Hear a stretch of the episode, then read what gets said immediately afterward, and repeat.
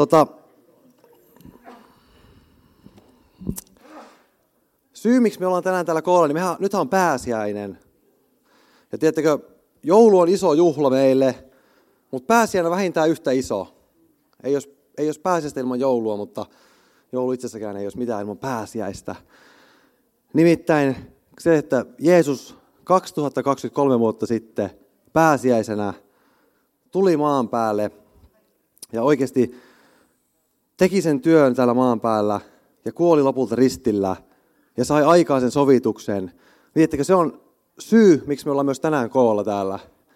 Se, että Jeesus teki jotakin meidän puolesta ristillä, sovitti meidän synnit, se sai aikaan pelastuksen ja lunastuksen. Ja tiedätkö, tämä sanoma Jeesuksesta, niin se koskettaa jokaista ihmistä. Ei ole ketään, ketä, joka niin evankeliumi ja sanoma siitä, että Jeesus tuli ja kantoi meidän synnit, sairaudet ristille ja sai aikaan sovituksen meidän puolesta. Niin ei ole ketään, joka jäisi tämän saman ulkopuolelle. Eikä myöskään ketään missään niin kansalaisuustaustasta, mistä tahansa uskontotaustasta tai myöskään mistä iästä. Mä tulin itse uskoa 15-vuotiaana. Mun vaimo tuli uskoa, milloin on tuli? 8-vuotiaana? 7-vuotiaana. Miettikää. ja menit kasteelle milloin? Kahdeksanvuotiaana. Aika nuorena voi tulla uskoon. Mutta tiedättekö, sanoma Jeesuksesta, se koskettaa kaikkia meitä. Se koskettaa jokaista ihmistä. Ja on niin mahtavaa, että kun me puhutaan evankeliumia ja puhutaan Jeesuksesta, niin ei edes, mun ei tarvitse osata kertoa sitä teille niin täydellisesti, että mä osaisin sun ymmärryksen sillä niin vakuuttaa. Mutta kun me puhutaan evankeliumia puhutaan Jeesuksesta, niin pyhä henki vakuuttaa ihmisen sydämen. Pyhä henki vakuuttaa ihmisen sydämen ja vakuuttaa, että ihminen tarvii pelastusta. Ja meidät, jotka uskotaan Jeesukseen, niin meille pyhä henki vakuuttaa sinne, että me ollaan Jumalan lapsia ja me saadaan iloita hänessä ja tuntea häntä. Ja sitä varten me tänä viikonloppunakin ollaan täällä. Mutta mä jotenkin, mulla ollut, oli mielessä tätä niin ilta varten vaan puhua teille, tiettikö, Jeesuksesta ja siitä, mitä Jeesus on tehnyt meidän puolesta ja hänen täyttämästä työstä ja siitä, mihinkä hän on kutsunut meidät. Ja näin pääsiäisen alla nimenomaan viedä meitä näkemään ja katsomaan sitä oikeasti, että Jeesus tuli maan päälle. Hän tuli maan päälle 2023 vuotta sitten. Ja tietenkin se on ihmiskunnan merkittävin hetki. Se on ihmiskunnan merkittävin hetki. Ja sen jälkeen, tiedätkö, sitä edeltävä aika, se muutti historiaa ja se muutti maailmaa niin merkittävästi, että ei mikään muu, mitä on tapahtunut täällä maan päällä. Täällä on ollut monenlaisia aikoja ja jaksoja, mutta se, että Jeesus tuli, Jumala tuli lihaksi, eli täysin virheettömän elämän, kantoi meidän synnit ja sairaudet ristille ja sai aikaan sovituksen, pelastuksen, josta me voidaan päästä osalliseksi, niin se on ihmiskunnan, historian merkittävin hetki. Luetaan Jesaja 53, tota, täältä muutamia jakeita. Jesaja 53, jakeesta 4-11.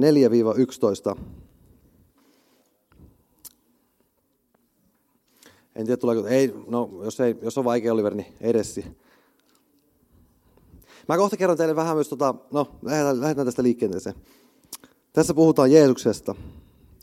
Mutta totisesti meidän sairautemme hän kantoi, meidän kipumme hän, meidän kipumme hän kärsi. Me pidimme häntä rangaistuna Jumalan lyömänä ja vaivaavana, mutta häntä haavoitettiin meidän rikkomustemme tähden, runneltiin meidän pahojemme tekojemme tähden.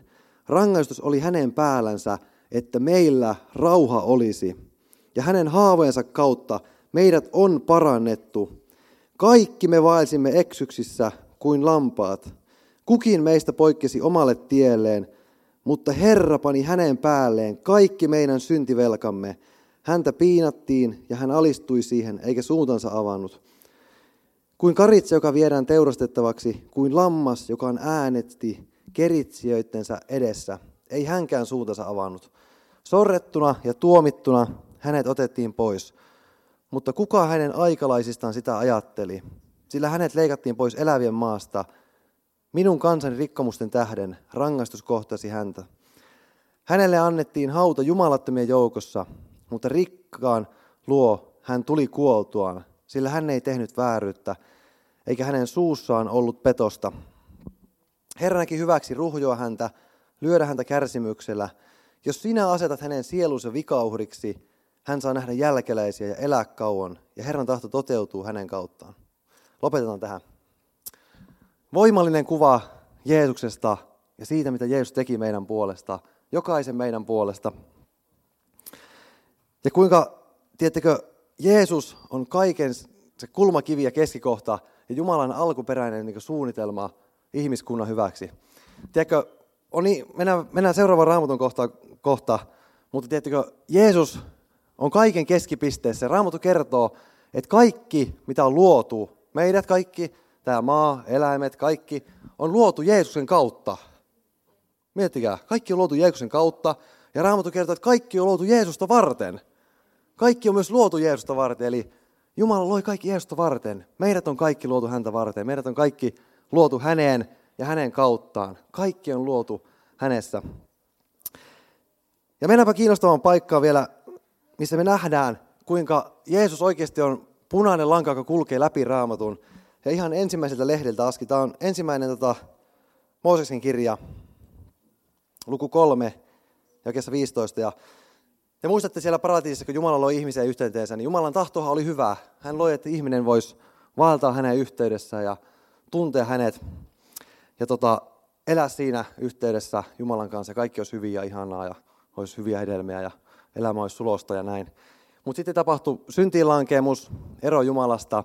Ja katsotaan, raamatun alkulehdiltä näkyy jo se, kuinka Jeesus oli silloin jo Jumalan tiedossa, kuinka Jeesus oli silloin se Jumalan suunnitelma jo ihmiskunnan hyväksi.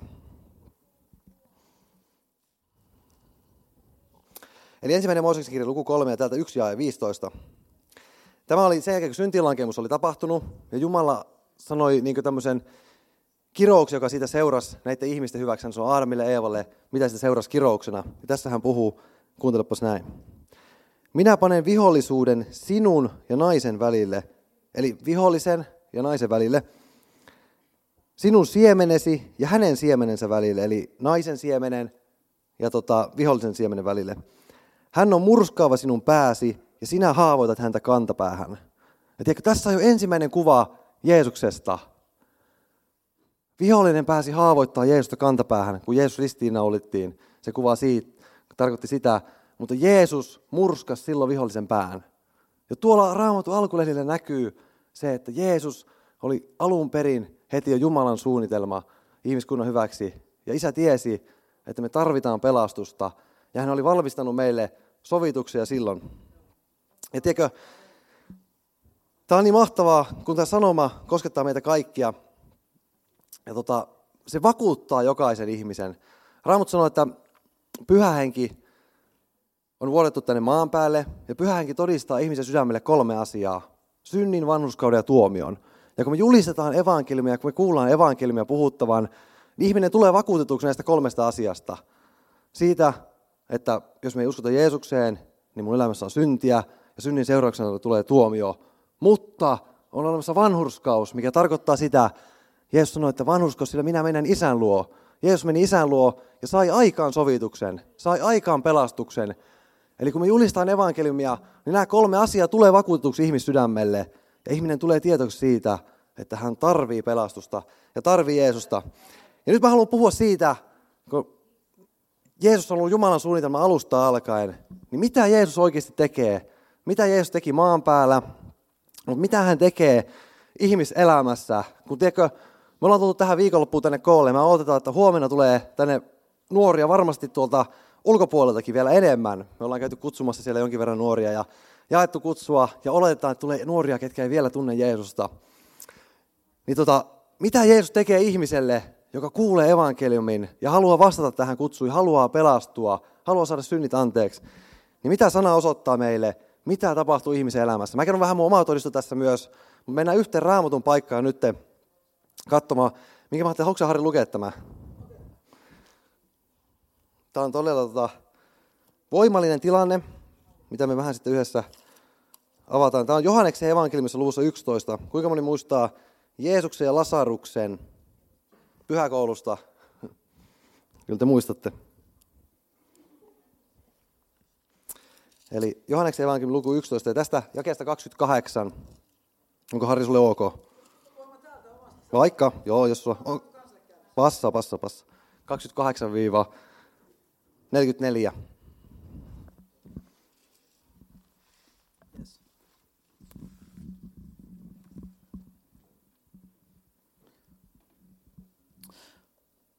Mutta Jeesus sanoi, niin autuat ovat ne, jotka kuuluvat Jumalan sanan ja noudattavat sitä.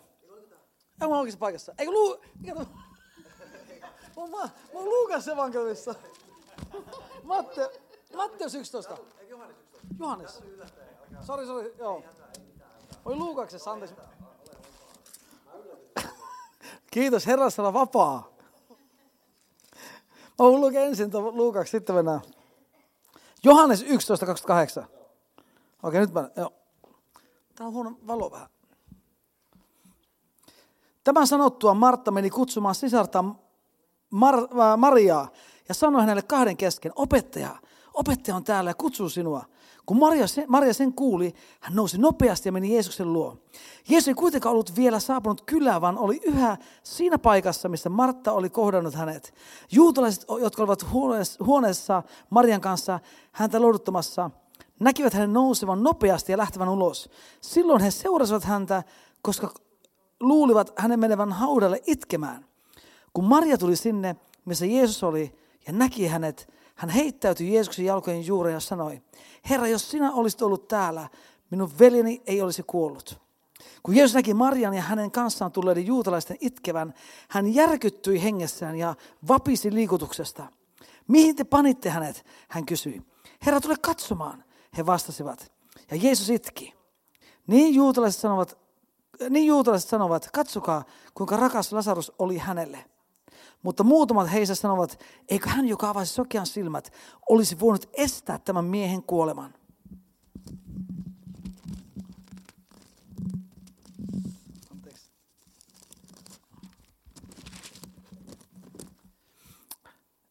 Jeesus järkyttyi jälleen sisimmässään ja meni haudalle. Se oli luola ja sen suulla oli kivi. Jeesus sanoi, ottakaa kivi pois. Martta kuolen sisar sanoi hänelle, Herra, hän haisee jo, sillä hän on ollut siellä neljättä päivää.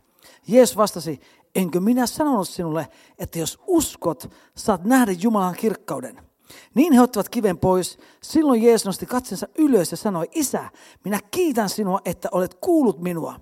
Minä kyllä tiedän, että sinä kuulet minua aina, mutta kansan tähden, joka seisoo tässä ympärillä, minä sanon tämän, jotta he uskoisivat sinun lähteneen, lähettäneen minut. Tämän sanottua Jeesus huusi kovalla äänellä, Lasarus, tule ulos! Kuollut, oli, kuollut tuli ulos, jalat ja kädet siteisiin äh, käärittyinä, ja hänen kasvojensa ympärille oli kääritty hikiliina. Jeesus sanoi heille, päästäkää hänet siteistä ja antakaa hänen mennä. Harjo saa eläytyä, ai että. Joo, Armi, siellä on taplo, au, au, au. Mä mun piti varoittaa Harri etukäteen, mutta mä unohdin. Mutta aivan mahtavaa. Ja hei, miettikää oikeasti tätä. Jeesus herätti kuolleen. Ja se tapahtui raamatussa joitakin kertoja. Olisiko kaksi-kolme kertaa. Ja Jeesus paransi sairaita. Ja se raamattu sanoi, että Jeesus paransi kaikenlaisia sairauksia. Ja hän kantoi kaikki sairautemme ristille. Eli hän parantaa tänäkin päivänä kaikenlaisia sairaita. Mutta miettikää, jos te nähtäisiin sitä omin silmin. Että me nähtäisiin, että joku kuolle her- kuollut herää. Miettikää. Mutta tätä Jeesus tekee. Sellainen hän on. Mutta tiedätkö, tässä on myös kuva siitä, mä uskon, että tämä kuvastaa meille myös sitä, mitä tapahtuu, tai Raamatissa kertookin siitä, mitä tapahtuu myös silloin, kun me tullaan uskoon. Tiedätkö, silloin kun me kuullaan evankeliumi, ihminen kuulee evankeliumin, ja ei vielä tunne Jeesusta, ei ole saanut vielä syntejä anteeksi, niin pyhänkin osoittaa ne määrätyt asiat, mitä mä äsken sanoin, kuvailin teille ja mitä me äsken raamatusta otettiin, niin ihminen on silloin hengellisesti kuolleessa tilassa, niin kuin Lasarus oli. Lasarus oli fyysisesti kuolleessa tilassa, mutta ihminen, joka kuulee evankeliumin, on hengellisesti kuolleessa tilassa ennen kuin tulee uskoon. Ja kun ihminen kuulee evankeliumin, niin se on kutsu elämään, se on kutsu valoon, se on kutsu syntien anteeksi antamiseen. Ja se on kutsu, joka me, ihminen kuulee sisimmässä, ei välttämättä korvissa, mutta sydämessä tietää, että mä tarvin myös tuota pelastusta. Mä tarvin tota, mitä mä tässä nyt kuulen. Ja silloin kun ihminen vastaa siihen kutsuun, niin hengellisessä maailmassa tapahtuu tuo, mitä Lasarukselle tapahtuu. Siellä noustaan hengessä, niin me synnytään uudesti ja meistä tulee eläviä Kristuksessa. Se ei välttämättä tunnu miltään. Kysytään, että kuinka moni heti tuntuu, kun sä tulit uskoon, on sulla määrätty selvä hetki tai ei, niin kuinka moni heti tiesi, että nyt tapahtui jotain niin uutta? Aika moni tiesi. Se ei välttämättä tarkoita sitä, että kaikki tietää heti. Mä muistan itse vaan, että mulla tuli rauha Mä olin silloin, niin kuin, olin nuori uskovainen, uskovan perhe lapsi, en ollut vielä uskossa. Tiedätkö, häpeisi vähän uskoasioita ja mä niin ajattelin, että ei vitsi, mä, niin kuin, mä en halua leimaantua kavereiden miksikään uskovaksi, tiedätkö, että vitsin olo. Ja mä valehtelin mun van, äh, kavereille kaikille, että kun mun vanhemmat kuuluu baptistiseurakuntaan, niin mä valehtelin, että mä oon tota, ihan normi luterilainen ja elin niin kuin, siis älkää loukkaantuko, mutta se oli musta, mä ajattelin, jos mä sanon mun kavereille, että mun vanhemmat on baptisteja, niin mä ajattelin, että se on, niin kuin, se on varmasti sitten, että ne pitää mua uskovaisena, niin mä valehtelin mieluummin niille. Mä ajattelin, että parempi ei etten erotu massasta. Ja, tiedätkö, ja tota, oli niin kuin, kaikin tavoin yritin peittää sen ja pilkkasi vähän uskoa sieltä. Mä menin, mä muistan, mä menin tonne luterilaisen kirkon rippileirille kavereiden mukaan, niin mä vaan, ette vaan jäisi kiinni, niin mä vähän jopa pilkkasin siellä niin raamattua tämmöisiä uskoasioita. Ja tiedättekö, tuossa sanottiin, että Lasarus haisi jo, kun se oli ollut niin kauan ahdassa, niin mun elämä oikeasti haisi.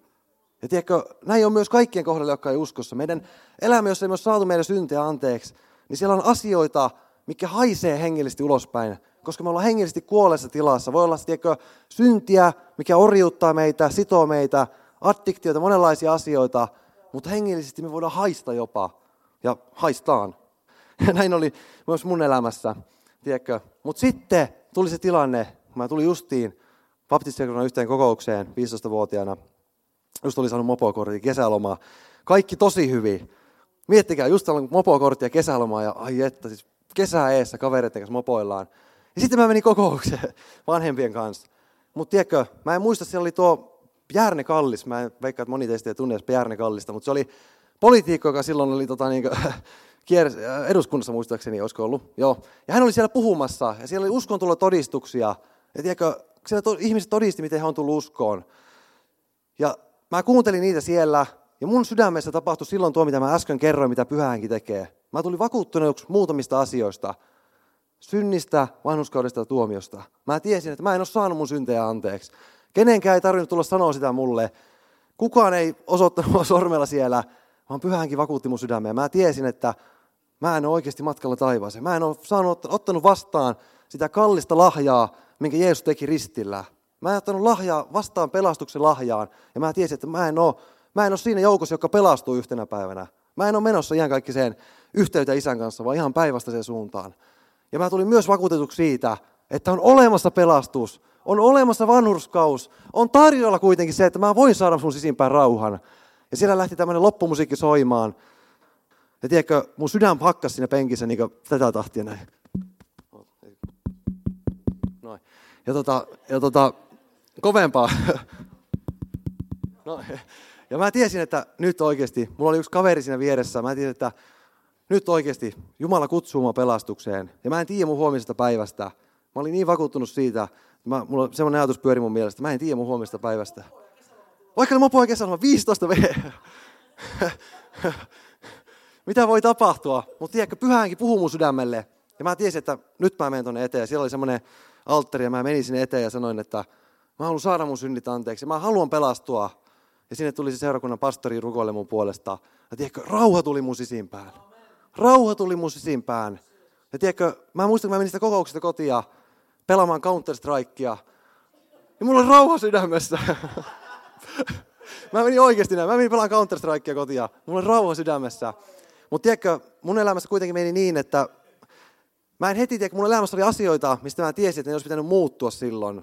Mä, mulla tuli halu, tää oli, tää oli ihan hullu juttu, mulla tuli halu, kun mä menin kavereiden kanssa ulos, niin sanoa niille, että mä oon uskovainen nyt. Hirveä niin semmoinen palo sisimmässä ja mä, se on nimenomaan sitä, että Jeesus tuli elämään mun sisimpään. Ja mä synnyin hengellisesti eloon, mutta mä en uskaltanut tehdä sitä. Ja mun elämään jäi muitakin asioita, addiktioita, syntiä, mitä mä tiesin, että ne ei kuuluisi mun elämään. Harri Naura tietää yleisempiä tämmöisiä miesten addiktioita, mitä voi olla. Jäin kiinni. Mutta tiedätkö, mä tiesin, että nämä ei kuulu mun elämään. Ja oli monenlaista. ja, tota, ja tiedätkö, mulla meni vuosi, ysiluokka meni sen välissä semmoista, niinku, semmoista niinku, että mä välillä niinku tiesin, että mä oon uskovainen ja mulla oli raamattu mun tietokoneen vieressä pelipöydällä. Ja tota, mutta mä kuitenkaan niinku en elänyt sitä ja koulussa eli miten sattuu. Mutta vuosi meni välissä ja sitten tuli taas kesä ja tuli kipari. Mä en tiedä, onko joku käynyt kipari, Vapiksen rippileiriä. Seuris. Okei, mahtavaa, täällä on joku, joka tietää. Niin tota, tiedätkö, ennen sitä leiriä jo, koska ei ole kyse siitä, että mä itse osaisin muuttaa mun elämää, niin Jumala alkoi vaikuttaa mun sydämessä.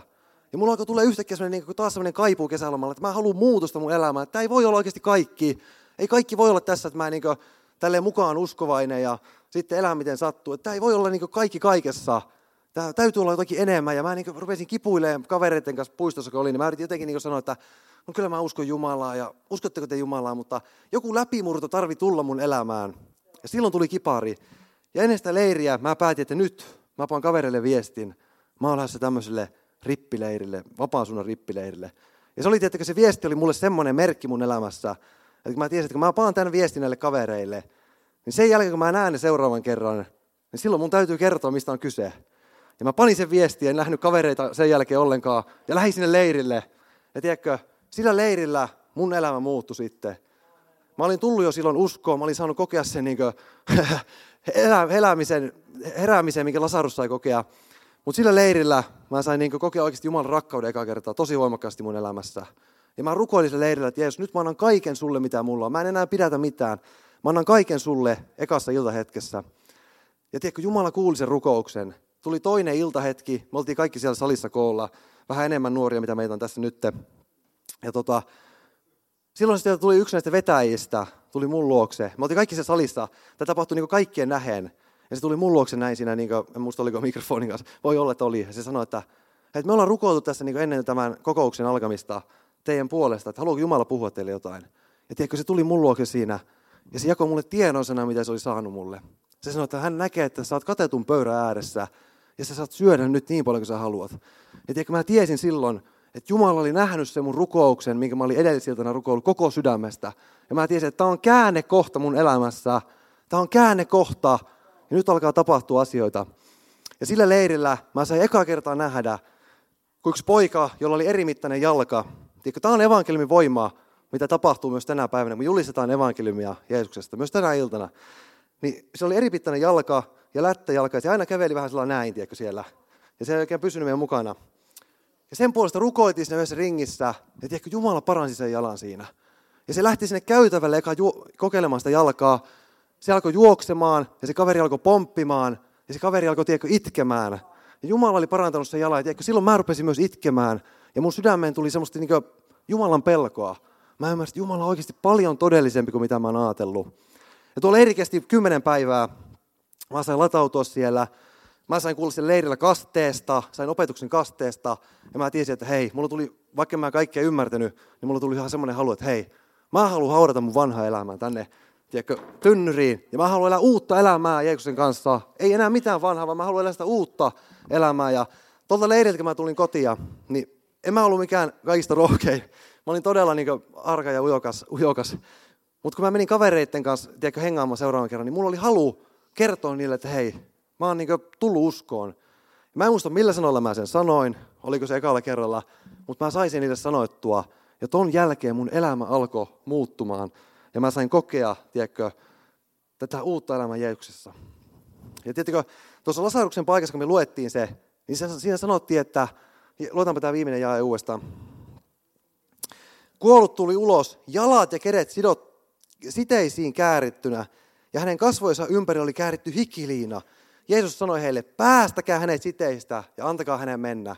Tiedätkö, kun ihminen tulee uskoon, niin tiedätkö, voi olla monenlaisia sidoksia ihmiselämässä, kun sä tulet maailmasta uskoon. Voi olla, että sulla on kaikenlaisia, mitä tämä, tiedätkö, joku ajattelee, että evankeliumi sitoo ihmisiä. Jos, tulet, jos sä tulet uskoon, niin silloin sä niin sidot sun omassa elämässä, sun elämä on tietyssä muotissa. Mutta tiedätkö, maailma ja synti sitoo ihmisen. Maailma ja synti sitoo ihmisen.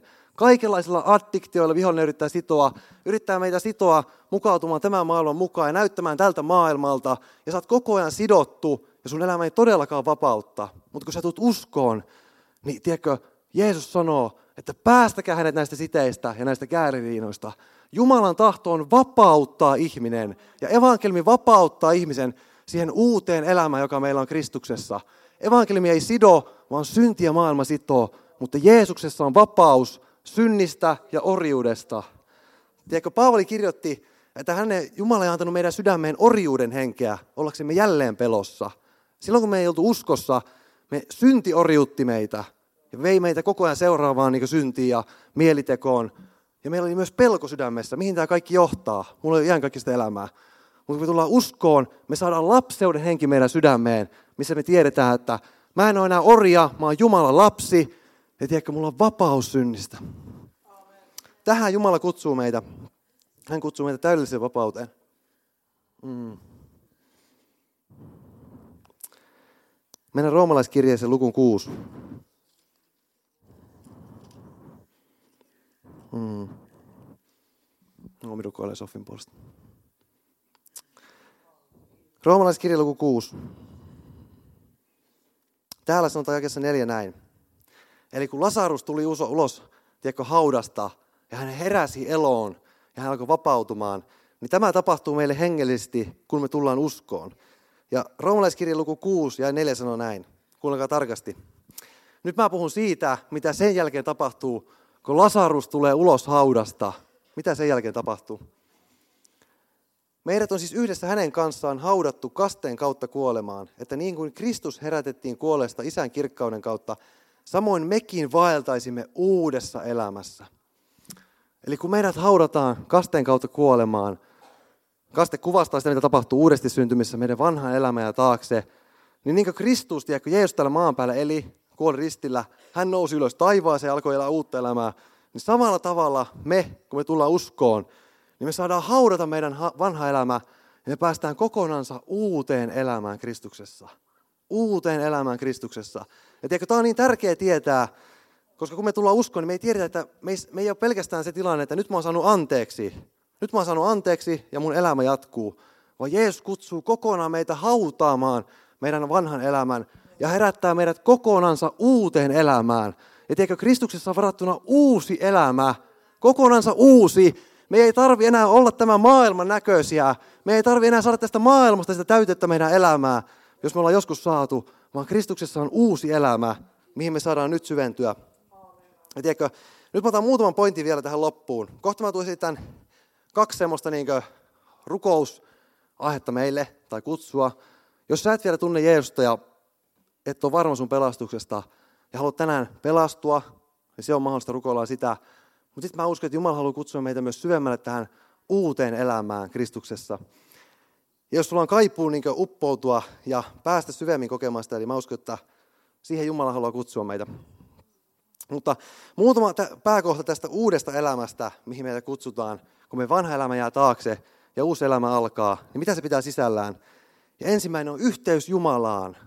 Ja tiedätkö, tämä on kaikista merkittävä asia. Raamut sanoo, että iankaikkinen elämä on sitä, että me tunnetaan hänet, tosi Jumala.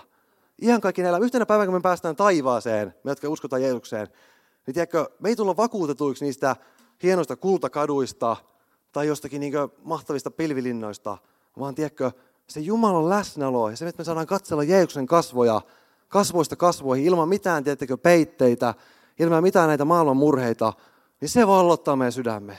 Me nähdään Jeesus ja saadaan kokea se rauha ja rakkaus ja ilo, niin se on se, mikä siellä taivassa oikeasti vakuuttaa meidät.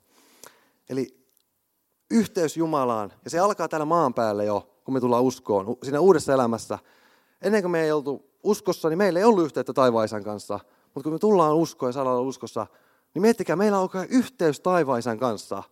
Ja tiedätkö, Raamut sanoo, että Jeesus sanoi, että minun lampaani kuulevat minun ääneni. Niin kun me ollaan Jeesuksen lampaita, niin me saadaan oikeasti kuulla taivaisen ääni. Ja tämä on sittenkin tietenkin tarkoittaa sitä, että me myös saadaan harjantua sinne. Että jos emme heti, heti kun tullaan uskoon, niin jos emme nyt tuntuu vaikealta kuulla Jumalan ääni, niin meillä on mahdollista harjantua sinne, että me saadaan kuulla oikeasti isän ääni. Ja saadaan kuulla se jatkuvasti. Ja tiedätkö, yhteys Jumalaan tarkoittaa myös sitä, taivaan isä ei joku päivä niin säätele sulta niin semmoista, niin kuin, että tänään sulla on yhteys tänään, huomenna ei ole, ja toisena päivänä on ja toisena päivänä ei ole. Vaan tiedätkö, yhteys Jumalaan jatkuvaa. Yhteys Jumalaan on jatkuvaa, kun me ollaan uskossa. Vaikka me aina tunnetaan ja koeta, niin meillä on silti se yhteys hänen kanssa. Sitten, tosi mahtava juttu, kun me tullaan, tiedätkö, kun uusi elämä alkaa Kristuksessa, niin Jumala on sun elämän suunnitelma varattuna. Hänellä on sun elämän suunnitelma. Tiedätkö, me saattaa monesti nuorena ja ehkä, vanhempinakin me saattaa miettiä ja luoda paljon suunnitelmia mun elämää. Tämä on mun urapolku ja tästä mennään ja se on hyvä juttu. Mutta kannattaa muistaa se, että Jumalalla on vielä tosi tarkka suunnitelma meidän elämässä, elämään. Ja Raamattu sanoo, että jotka rukoillen kulkevat, niitä Jumala johdattaa. Hän on luvannut johdattaa meitä hänen polkuja pitkin. Ja hänellä on hyvä suunnitelma meidän elämään. Ei huono suunnitelma, vaan todella hyvä suunnitelma, joka on täynnä hänen tuntemistaan ja hänen läheisyyttään. Ja tämä uusi elämä vielä, mitä se pitää vielä sisällään, niin on se, että me saadaan Jumalan työtovereita täällä maan päällä. Tämä nyt kuulostaa aika vähän hassulta, mutta tiedätkö, oikeasti meillä tulee elämään merkitys. Meillä tulee elämään merkitys. Tiedätkö, mä en ole enää täällä maan päällä, vaan että mä ajelehdin virran mukana ja kuljen sinne tänne ja tonne ja menen sen mukaan, miten olosuhteet heittelee, miten kaverit mua ohjailee. Vaan tiedätkö, meillä on Jumala elämässä, Jumalalta meidän elämä annettu merkitys. Jeesuksella oli täällä maan päällä, hänellä oli selvä, selvä suunnitelma. Hän halusi tehdä isän tahdon. Jeesus paransi sairaita, julisti valtakunnan evankeliumia. Ja tiedätkö, kun Jeesus teki tätä isän tahtoa, niin isot kansanjoukot seurasi Jeesusta koko ajan. Olisiko siistiä meidän elämässä, jos olisikin näin, että mä teen isän tahtoa, ja yhtäkkiä mun ympärillä roikkuukin ihmisiä, jotka näkee mun elämässä jotain. Tiedätkö, näin se on. Kun me ollaan evankeliumin asialla ja tehdään sitä, mitä isä on meidän elämään varannut, niin se tarkoittaa sitä, että me saadaan vaikuttamassa tosi moneen ihmiselämään. Jumala meidän kautta on siunauksena suurille määrille, jokaisen meidän kautta. Hän tahtoo olla sun kautta rohkaisemassa sun ympärillä ihmisiä, tuomassa rakkautta, lohtua, toivoa, kaikkea sitä, millainen Jumala on. Eli meillä, meidän elämä saa ihan uuden merkityksen.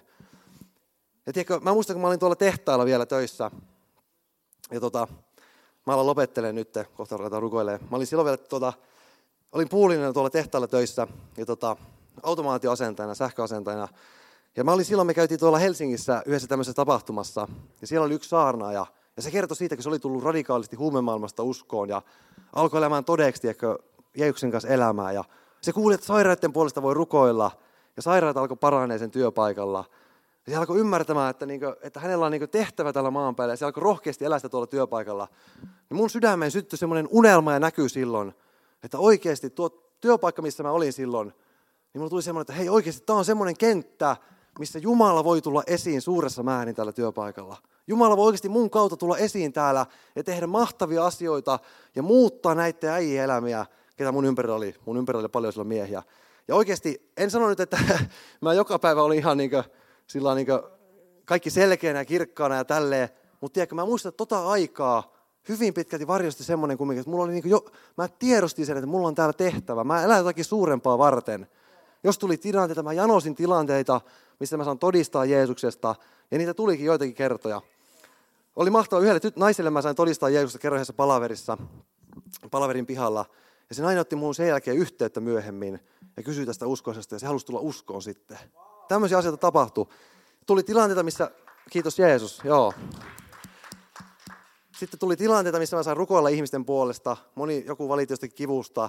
Ja mä ajattelin, että nyt pitää oikeasti, hei nyt mä haluan rukoilla. Ja kaikki ei parantunut, ei, ei, ei ole valitettavasti parantunut, vaikka Jeesuksen kautta parani. Mutta siellä tapahtui joitakin asioita, missä Jumala paransi sairaita. Ja yhden mun työkaverin käsi parani. Ja se vielä soitti mulle jälkeenpäin siitä, ja mä oon nähnyt sen sen jälkeen, niin se aina muistuttaa siitä, että hei, se oikeasti paransi silloin. Niin tiedätkö, Jumala tuo meidän elämään merkityksen, ja me löydetään oikeasti suunnitelma meidän elämää. Ja me voidaan olla täällä maan päällä elämässä yltäkylläistä elämää, missä me saadaan oikeasti kantaa evankeliumme eteenpäin.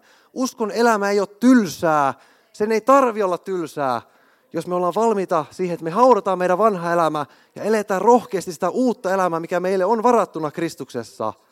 Tiedätkö, se on paljon enemmän kuin mitä me osataan ajatella. Ja meidän täytyy uudistaa meidän mieltä siihen näkemään, että oikeasti varattuna niin paljon enemmän, Jumala on luvannut meille niin paljon enemmän, mitä me voidaan elätä todeksi. Halleluja. Sytyttääkö teitä? Tiedätkö, on varattuna niin paljon enemmän. Ja mä, tiedätkö, mä uskon, nyt kun me ollaan täällä nuorten viikonlopussa, niin mä uskon, tiedätkö, että Suomen nuoret voi näyttää aivan eriltä jonakin päivänä. Tiedätkö, mä uskon, että Suomen nuoret voi näyttää aivan eriltä jonakin päivänä, tiedätkö, ja mä en nyt maala tee eteen mitään semmoista niin kuin, tiedätkö, valtavaa nuorten, tiedätkö, disco, tiedätkö, seurakunta disco, vaan tiedätkö, tiedätkö, mä uskon, että kun yksi nuori saa syttyä ja rakastua oikeasti Jeesukseen, yksi nuori saa oikeasti löytää itsensä rakastettuna Jumalan lapsena ja meidän sydän saa tulla täytetyksi vaan siitä, että mä oon oikeasti Jumalan lapsi, mä oon Jeesuksen rakastama ja mun sydän on niin ylissä vuotava siitä ja mä alan elämään sitä todeksi, niin tiedätkö, sen vaikutus on moninkertainen. Jumala voi tehdä niin paljon enemmän meidän kautta kuin mitä me osataan ajatella ja kuvitella. Ja tiedätkö, nyt me monesti sitten voi ajatella, että kun mä en ole rohkea ja mä oon tota, ei musta ole tähän, niin tiedätkö, mä voin sanoa ihan rohkaisena teille, Mä halu, siis tämä, että mä puhun täällä teille tänään, niin Noomi näki mun ensimmäisiä puheita joskus, kun mä pidin Noomi ala, niiden vanhempien kokouksissa, kokouksissa alakerrassa, niin mun käsi tärisi ja siitä ei tullut mitään. Se oli ihan järkyttävää mulle, että mä alan niin puhumaan ihmisten eessä. Ihan oikeasti.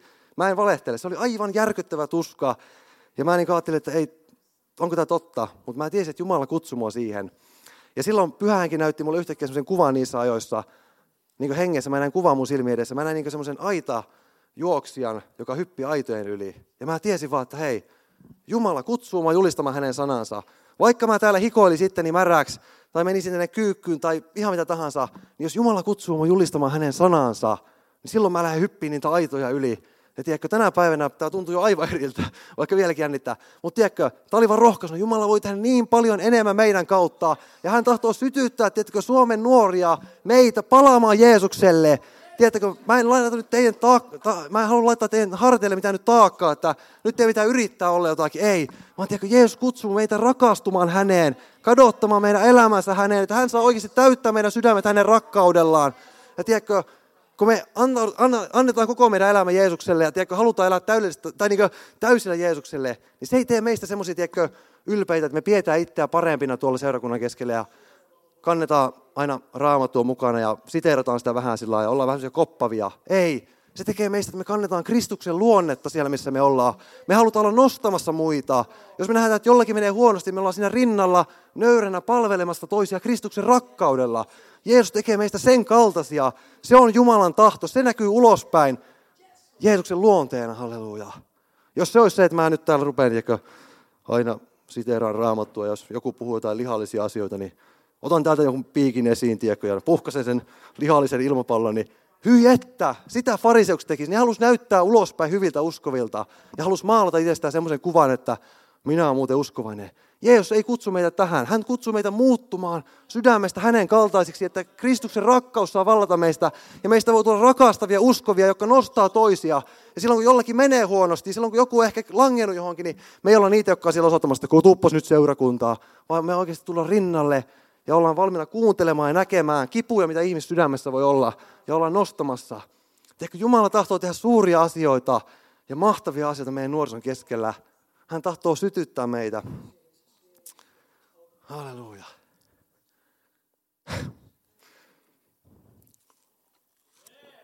Mahtavaa, Jami. Mahtavaa. Joo. Mahtavaa, aivan mahtavaa. Tiedätkö, mä uskon, että me rukoillaan, ruvetaan rukoilemaan nyt. Joo. Marjo jakaa jotakin. Tota, täällä on ihmisiä, jotka on siteissä. Täällä on ihmisiä, jotka Jeesus on vapauttanut, mutta teillä on vielä, niin kuin Lasaruksella oli niitä siteitä. Sana sanoo näin, Jesaja 43.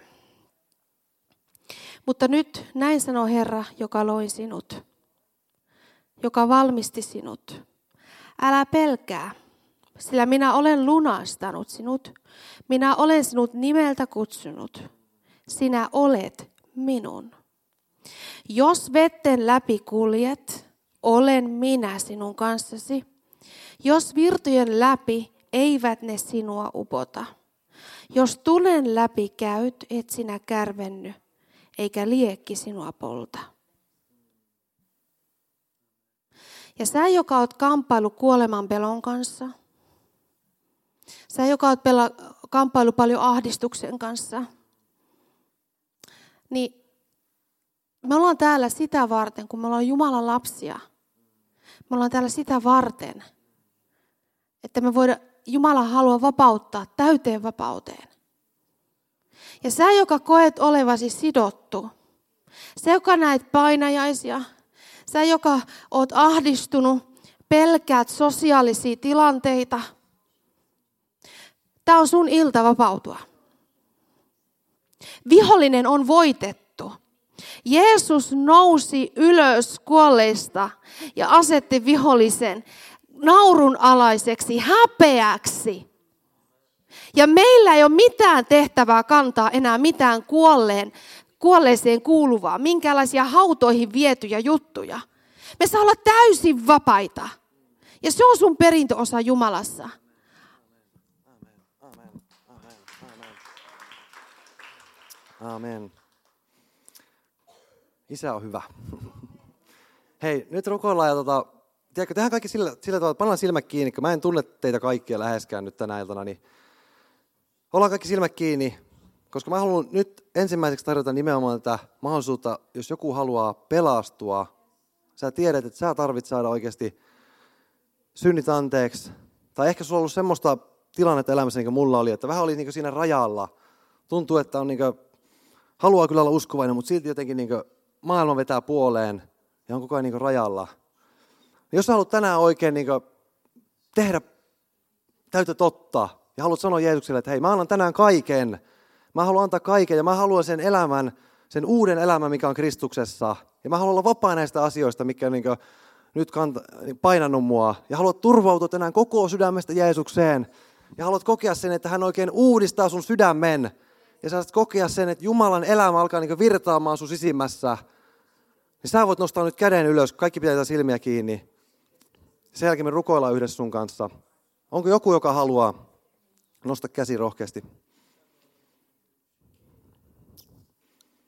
Yksi käsi ainakin nousee. Onko joku toinen vielä? Kyllä. Saa laske käden. Onko vielä muita?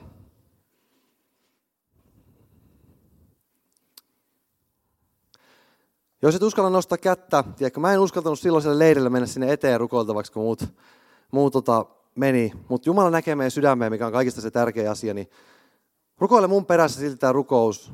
Ja pyydetään Jumalaa uudestaan meidän tiedätkö, sydän ja annetaan kaikkemme hänelle tässä hetkessä. Rukoillaan kaikki mun perässä. Kiitos Jeesus, että sä kuolit ristillä mun syntien tähden. Kiitos, että sä oot rakastanut mua niin paljon. Mä annan mun sydämen Jeesus sulle. Oo mun elämäni Herra. Oo mun elämäni pelastaja. Oo mun paras ystävä. Anna mun sydämen täyttyä sun rakkaudella. Jeesus, täytä mut pyhällä hengellä. Mä annan kaiken sulle. Amen.